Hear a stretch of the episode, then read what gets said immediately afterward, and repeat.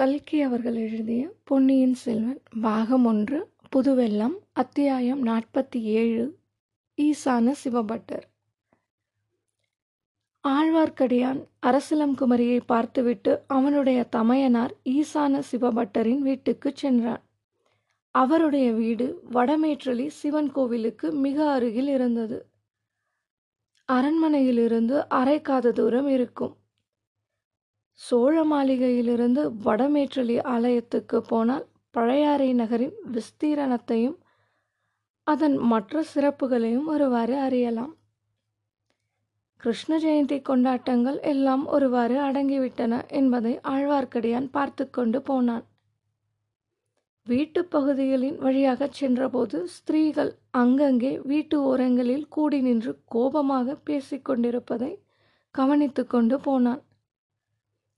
அந்த ஸ்திரீகள் அனைவரும் தத்தம் கணவர்கள் அல்லது புதல்வர்களின் கழுத்தில் வஞ்சி பூமாலை அணிவித்து உற்சாகமாக ஈழத்து போர் முனைக்கு அனுப்பியவர்கள். நாலு திசைகளிலும் சோழ சைன்யங்கள் நடத்திய வீரப்போர்களில் யாராவது ஒரு வீரன் அந்த ஒவ்வொரு வீட்டிலிருந்தும் சென்று வீர சொர்க்கம் அடையாமல் இருந்தது கிடையாது. அப்படிப்பட்ட பெண்கள் இப்போது அதிருப்தியுடன் முணுமுணுத்து பேசிக்கொண்டிருந்ததை திருமலையப்பன் பார்த்தான். இதெல்லாம் என்ன விபரீதத்தில் போய் முடிகிறதோ என்று கவலைப்பட்டு கொண்டே சென்றான். வடமேற்றலி கோயிலை அவன் அடைந்தபோது நன்றாக இருட்டிவிட்டது. அப்பர் பெருமானால் பாடப்பெற்ற கோவில் இதுதான். அந்த மகானுடைய காலத்தில் இக்கோவிலை சுற்றி சமணர்கள் செயற்கை குன்றுகளை எடுத்து அந்த குன்றுகளில் முளைகளை அமைத்திருந்தார்கள். அப்படி ஏற்பட்ட செயற்கை மலை குகைகளில் திகம்பர சமணர்கள் உட்கார்ந்து தவம் செய்து கொண்டிருந்தார்கள். இதை நமக்கு ஞாபகப்படுத்துவதற்காக இன்றைக்கும் பழையாறைக்கு அருகில் முழையூர் என்று ஓர் ஊர் இருக்கிறது.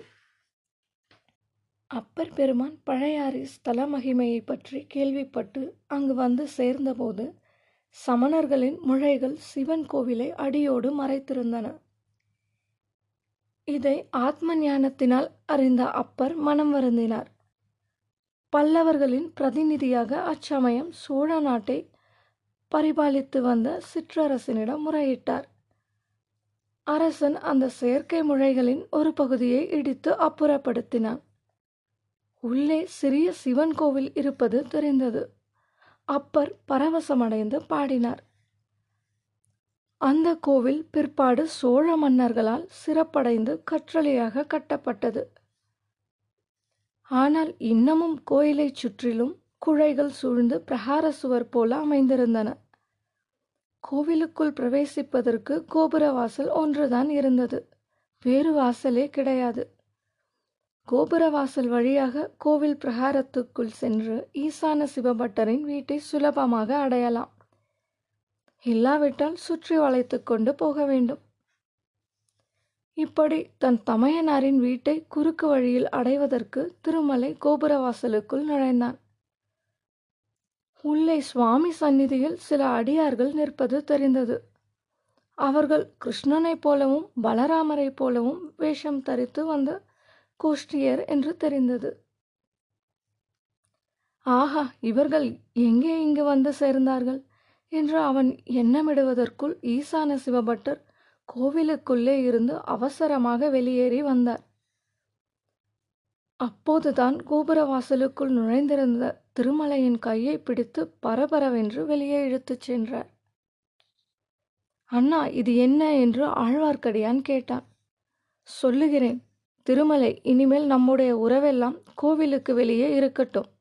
நீ பதிதன், சிவநிந்தனை செய்யும் சமய பிரஷ்டன். இந்த சிவாலயத்துக்குள் நீ அடியெடுத்து வையாதே, தெரிகிறதா? நான் எத்தனையோ பொறுத்திருந்தேன். இன்றைக்கு பெரிய மகாராணியின் முன்னால் நீ பேசியதை என்னால் சகிக்க முடியவில்லை. வீட்டுக்கு வேண்டுமானால் வந்து உன் பெரிய வயிற்றை நிரப்பிக்கொண்டு போ, ஆனால் கோவிலுக்குள் அடியெடுத்து வைக்காதே. அடி வைத்தால் நான் சண்டக ஈஸ்வர நாயனார் ஆகிவிடுவேன். இவ்வாறு சொல்லி ஈசான சிவபட்டர் திருமலையின் கழுத்தை பிடித்து ஒரு தள்ளு தள்ளிவிட்டு கோவில் கதவை படார் என்று சாத்தினார். அண்ணா அண்ணா என்று திருமலை ஏதோ சொல்ல ஆரம்பித்ததை ஒரு கணமும் காது கொடுத்து கேட்காமல் கோவில் கதவை உட்புறம் தாளிட்டு கொண்டு போய்விட்டார். ஓஹோ, அப்படியா சமாச்சாரம் என்று ஆழ்வார்க்கடியான் முணுமுணுத்து கொண்டான். சற்று நேரம் அங்கேயே நின்றான். பிறகு அச்சிவனார் கோவிலை சமணர் முழைகள் உட்பட இரண்டு மூன்று தடவை சுற்றி வந்தான். வலதுபுறமாய் சென்றால் பிரதட்சிணம் செய்தாகிவிடும் என்று வேண்டுமென்றே இடதுபுறமாக சுற்றி வந்தான். வட்ட வடிவமாக அமைந்திருந்த செய்குன்றுகளில் சமணர் முழைவாசல்கள் எல்லாம் நன்கு அடைக்கப்பட்டிருப்பதை பார்த்தான். பின்னர் ஈசான சிவபட்டரின் வீடு சென்றான். வேடிக்கை வேடிக்கையாக பேசும் திருமலையிடம் பட்டரின் மனையாளுக்கு மிக்க பிரியம். அந்த அம்மாளிடம் வழக்கத்தை விட வேடிக்கையாக பேசி வயிறு நிறைய சிவன் கோவில் பிரசாதத்தை சாப்பிட்டு விட்டு வாசல் திண்ணையில் வந்து படுத்தான். முதலாவது நாள் குடமுருட்டி நதிக்கரையோடு வந்தபோது அவன் கண்ட காட்சி ஒன்று நினைவுக்கு வந்தது. அவனுக்கு எதிர்த்திசையில் சில குதிரைகள் வேகமாக வரும் சப்தம் கேட்டு பக்கத்தில் அடர்த்தியாக இருந்த மூங்கில் புதர்களுக்கு பின்னால் மறைந்து கொண்டு நின்றான். முதலில் வந்த குதிரை தறிக்கெட்டு ஓடி வருவது போல் ஓடி வந்தது. அது சொட்ட சொட்ட நனைந்திருந்தது. வியர்வையினாலா அல்லது நதி வெள்ளத்தில் முழுகி வந்ததினாலா என்று தெரியவில்லை. அக்குதிரையின் பேரில் ஒரு சிறு பிள்ளை உட்கார்ந்திருந்தான். அவனை குதிரையோடு சேர்த்து கட்டியிருந்தது. அந்த பிள்ளையின் முகத்தில் பீதியும் அத்துடன் ஒரு உறுதியும் சேர்த்து காணப்பட்டன. சற்று பின்னால் இன்னும் நாலைந்து குதிரைகள் வந்தன. அவற்றின் மீது வேல் பிடித்த வீரர்கள் வந்தார்கள். சீக்கிரத்தில் பிடித்து விடுவார்கள் என்று தோன்றியது. அவர்களில் ஒருவன் தன்னுடைய வேலாயுதத்தை தலைக்கு மேலே தூக்கி பிடித்து முன்னால் வந்த குதிரை மேல் எறிவதற்கு குறிபார்த்தான். இன்னொருவன் அதை தடுத்தான். அச்சமயத்தில் அந்த பிள்ளை அடர்ந்த மூங்கில் புதர்களுக்கு கீழே போக வேண்டியிருந்தது. சற்று வளைந்து தாழ்ந்திருந்த மூங்கில் மரக்கிளை ஒன்று அவனுடைய தலைமுடியில் சிக்கிக்கொண்டது. குதிரை முன்னால் இழுக்கவும் அந்த பிள்ளையின் கதி என்ன ஆகுமோ என்று இருந்த நிலையில் பின்னால் வந்தவர்கள் அக்குதிரையை வந்து பிடித்து கொண்டார்கள். குதிரை மீது வைத்து கட்டியிருந்த பிள்ளையை பார்த்து வியப்பும் திகைப்பும் கோபமும் அடைந்தார்கள். ஏதோ அவனை கேட்டார்கள். அவன் தட்டு தடுமாறி மறுமொழி சொன்னான். விவரமாக ஆழ்வார்க்கடியான் காதில் விழவில்லை. அவன் எங்கே அவன் எங்கே என்று அடிக்கடி பலமுறை கேட்ட கேள்வி காதில் விழுந்தது. அந்த இளம்பிள்ளை ஆற்றோடு போய்விட்டான், வெள்ளத்தில் விழுந்து விட்டான் என்று விம்மி அழுது கொண்டே சொன்னதும் காதில் விழுந்தது. பிறகு அவ்வீரர்கள் அந்த பையனையும் குதிரையையும் தங்களுடன் அழைத்து கொண்டு ஆற்றங்கரையோடு போய்விட்டார்கள். இந்த சம்பவத்தின் பொருள் என்னவென்பது திருமலையப்பனுக்கு அச்சமயம் விளங்கவில்லை. இப்போது கொஞ்சம் விளங்குவது போல தோன்றியது. இதற்கிடையில் அந்த வீதி நாடக கோஷ்டியின் நினைவும் அவனுக்கு வந்தது. முக்கியமாக கம்சன் வேஷம் தரித்து மரபொம்மை முகத்தினால் சொந்த முகத்தை மறைத்து கொண்டிருந்தவனின் நடை உடை பாவனைகளும் குரலும் நினைவு வந்தன. முன்னம் கேட்டது போல தொனித்த அக்குரல் யாருடைய குரல் என்பது பற்றியும் விளக்கம் ஏற்பட தொடங்கியது. இரவு அர்த்தஜாம பூஜையை முடித்துக்கொண்டு ஈசான சிவபட்டர் தம் இல்லத்துக்கு வந்தார். வாசல் திண்ணையில் ஆழ்வார்க்கடியான் படுத்திருப்பதை பார்த்தார். திருமலை திருமலை என்று கோபக்குரலில் கூப்பிட்டார். திருமலை நல்ல தூக்கத்தில் ஆழ்ந்திருப்பதாக பாசாங்கு செய்தான். வீட்டு கதவை படார் என்று சாத்திக்கொண்டு பட்டர் உள்ளே போனார். தமது மனைவியாருடன் அவர் சண்டை பிடிக்கிற தோரணையில் பேசியது அரைகுறையாக திருமலையின் காதில் விழுந்தது. தன்னை பற்றிதான் சண்டை என்பதை திருமலை தெரிந்து கொண்டார். காலையில் எழுந்ததும் ஈசான சிவபட்டர் திருமலையிடம் வந்து, மறுபடி நாடு சுற்ற எப்போது புறப்படுகிறாய் என்று கேட்டார். தங்கள் கோபம் தணிந்த பிறகு புறப்படுவேன் அண்ணா என்றான். இனி என்னை அண்ணா என்று கூப்பிடாதே. இன்று முதல் நான் உன் தமையனும் அல்ல, நீ என் தம்பியும் அல்ல. நீ சிவதுவேஷி, நீசன், சண்டாளன் என்றான். பட்டரின் மனைவி திருமலைக்காக பரிந்து, எதற்காக இப்படியெல்லாம் அவனை சபிக்கிறீர்கள்? இத்தனை நாளும் சொல்லாததை அவன் இப்போது என்ன புதிதாக சொல்லிவிட்டான்? உங்களுக்குத்தான் சிவபக்தி ரொம்ப அதிகமாக முற்றிவிட்டது என்றாள். உனக்கு ஒன்றும் தெரியாது. அவன் நேற்று பெரிய மகாராணியின் முன்னிலையில் என்னவெல்லாம் சொன்னான் தெரியுமா? சுடுகாட்டில் சாம்பலை பூசிக்கொண்டு திரியும் பரமசிவனுக்கு கோவில் எண்ணத்திற்கு என்று கேட்டான். என் காதில் ஈயத்தை காய்ச்சி ஊற்றியது போல் இருந்தது. மகாராணி ராத்திரியெல்லாம் தூங்கவில்லையாம். இனிமேல் அப்படியெல்லாம் பேச மாட்டான். நான் புத்தி சொல்லி திருத்தி விடுகிறேன். அவனிடம் நல்ல வார்த்தையை சொன்னால் கேட்கிறான் என்றாள். நல்ல வார்த்தையும் ஆயிற்று, பொல்லாத வார்த்தையும் ஆயிற்று. அவன் ராமேஸ்வரத்துக்கு உடனே போகட்டும். ராமர் பூஜை செய்து பாவத்தை போக்கிக் கொண்ட சிவலிங்கத்தை இவனும் பூஜை செய்துவிட்டு வரட்டும். அதுதான் இவனுக்கு பிராயச்சித்தம். அப்படி செய்யும் வரையில் நான் இவன் முகத்திலேயே விழிக்க மாட்டேன் என்றார். திருமலையின் உதடுகள் துடித்தன. வட்டியுடன் சேர்த்து திருப்பிக் கொடுப்பதற்குத்தான், ஆனால் பேசினால் காரியம் கெட்டுவிடும் என்று பொறுமையை கடைபிடித்தான். பட்டரின் பத்தினி இச்சமயத்தில் மறுபடியும் தலையிட்டு, அதற்கென்ன, ராமேஸ்வரத்திற்கு போகச் சொன்னால் போகிறான். அவனுடன் நாமும் போகலாம். இத்தனை நாள் ஆகியும் நமக்கும் தான் குழந்தை பிறக்கவில்லை. பூர்வ ஜென்மத்தில் என்ன பாவம் செய்தோமோ என்னமோ. திருமலை, எல்லோருமாக ராமேஸ்வரத்திற்கு போகலாமா என்று கேட்டாள். அவர்கள் இரண்டு பேரையும் சிவபட்டர் முறைத்து கோபமாக பார்த்துவிட்டு போய்விட்டார். கொஞ்ச நேரத்திற்கெல்லாம் ஈசான பட்டர் திரும்பி வந்து திருமலையிடம் சாந்தமாக பேசினார். தம்பி, கோபம், பாவம், சண்டாளம் என்று பெரியோர்கள் சொல்லியிருக்கிறார்கள். நான் கோபத்துக்கு இடம் கொடுத்துவிட்டேன். உனக்கு ஒன்றும் வருத்தமில்லையே என்றார். இல்லவே இல்லை என்று சொன்னான் ஆழ்வார்க்கடியான். அப்படியானால் நீ இங்கேயே இரு. உச்சிகால பூஜையை முடித்துக்கொண்டு நான் வந்து விடுகிறேன். உன்னிடம் சில முக்கியமான விஷயங்களை பற்றி சொல்லி யோசனை கேட்க வேண்டும். இங்கேயே இருக்கிறாய் அல்லவா? எங்கும் போய்விட மாட்டாயே என்றார். எங்கும் போகவில்லை அண்ணா. தங்களை விட்டு எங்கும் போவதாக உத்தேசமில்லை என்றார். பட்டர் போய்விட்டார். ஆழ்வார்க்கடியான் தனக்குத்தானே, அப்படியா சமாச்சாரம் என்று சில முறை சொல்லிக் கொண்டான். பிறகு அண்ணியிடம் கூட சொல்லிக் கொள்ளாமல் புறப்பட்டான். செய்குன்றுகள் சூழ்ந்த வடமேற்றலி கோவிலை இரண்டு மூன்று தடவை சுற்றி வந்தான்.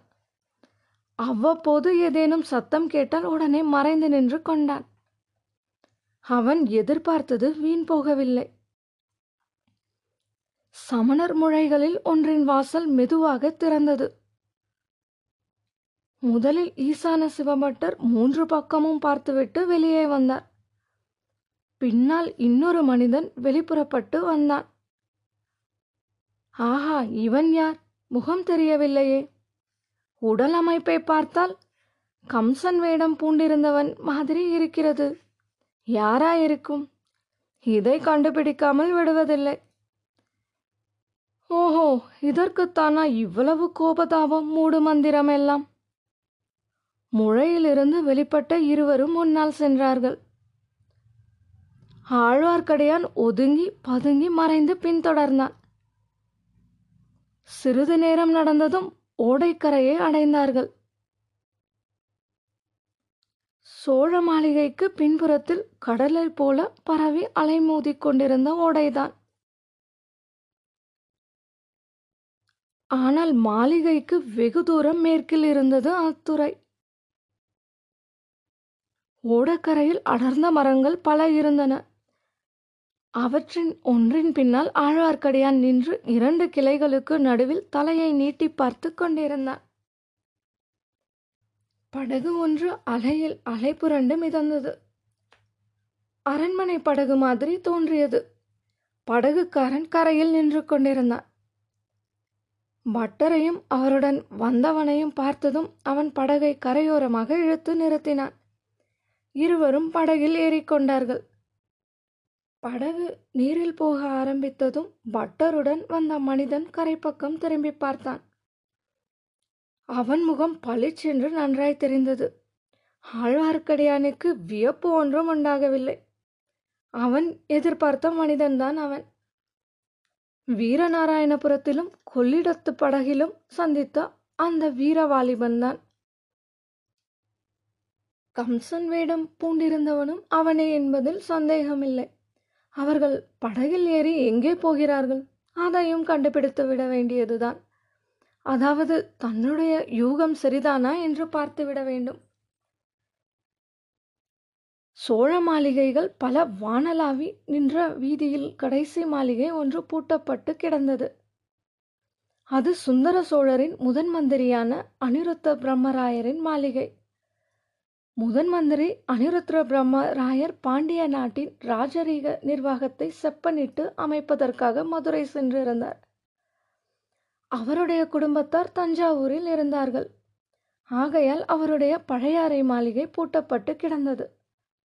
ஆழ்வார்க்கடியான் இந்த மாளிகைக்கு வந்து சேர்ந்தான். அவனை கண்டதும் மாளிகை காவலர்கள் பயபக்தியுடன் வந்து நின்றார்கள். மாளிகையின் கதவை திறக்கும்படி பணித்தான். காவலர்கள் கதவை திறந்தார்கள். பிறகு அவன் கட்டளைப்படி வெளிப்பக்கம் சாத்தி பூட்டினார்கள். மாளிகையின் மூன்று கட்டுக்களையும் கடந்து பின்புற தோட்டத்திற்கு வந்து சேர்ந்தான். அத்தோட்டத்திலிருந்து நெருக்கமான மரஞ்செடிகளை பிளந்து கொண்டு கொடி வழி ஒன்று சென்றது. திருமலை அதில் புகுந்து சென்று சிறிது நேரத்தில் குந்தவை தேவியின் மாளிகை தோட்டத்தை அடைந்தான். கொடி வீடு ஒன்றில் மறைவான இடத்தில் நின்று சுற்றுமுற்றும் பார்த்து கொண்டிருந்தான். இவ்வளவு சிரமம் அவன் எடுத்துக்கொண்டது வீண் போகவில்லை. காளிதாசன் முதலிய மகாகவிகள் வர்ணிக்க வேண்டிய நாடக நிகழ்ச்சி ஒன்று அங்கே நடந்தது. நீரோடை கரையில் படகு வந்து நின்றது. அதிலிருந்து ஈசான பட்டரும் வந்தியத்தேவனும் இறங்கினார்கள். பிறகு நீர்த்துறையின் படிக்கட்டுகளின் வழியாக ஏறி வந்தார்கள். படிக்கட்டுகளுக்கு சற்று தூரத்தில் தோட்டத்தில் அமைந்திருந்த பளிங்குக்கல் மேடையில் இளைய பிராட்டி குந்தவை அமர்ந்திருந்தார். படகில் வந்தவர்கள் நீர்த்துறையில் படிக்கட்டுகளில் ஏறி மேற்படிக்கு வந்ததும் இளைய பிராட்டி குந்தவை தேவி எழுந்து நின்றாள். வந்தியத்தேவன் அப்போதுதான் அப்பெண்ணரசின் திருமுகத்தை கூர்ந்து பார்த்தான். பார்த்தது பார்த்தபடியே நின்றான். அவனுக்கும் இளைய பிராட்டி குந்தவைக்கும் மத்தியில் ஒரு பூங்கொடி தன் இளம் தளிர்கரத்தை நீட்டி இடைமறித்து நின்றது. அந்த கொடியில் ஒரு அழகிய பட்டுப்பூச்சி, பல வர்ண இறகுகள் படைத்த பட்டுப்பூச்சி வந்து உட்கார்ந்தது. குந்தவை தன் பொன்முகத்தை சிறிது குனிந்து அந்த பட்டுப்பூச்சியை பார்த்து கொண்டிருந்தார். வந்தியத்தேவனோ குந்தவையின் முகமலரையே கண்கொட்டாமல் பார்த்து கொண்டு நின்றான். ஓடையில் அலைகள் ஓய்ந்து அடங்கின. பட்சி ஜாலங்கள் பாடுவதை நிறுத்தின. அண்ட பகிரண்டங்கள் அசையாது நின்றன. பல யுகங்கள் சென்றன. இத்துடன் அத்தியாயம் நாற்பத்தி ஏழு ஈசான சிவபட்டர் நிறைவடைந்தது. மீண்டும் அடுத்த அத்தியாயத்தில் சந்திப்போம். குரல் வண்ணம் உமா சாரி. நன்றி.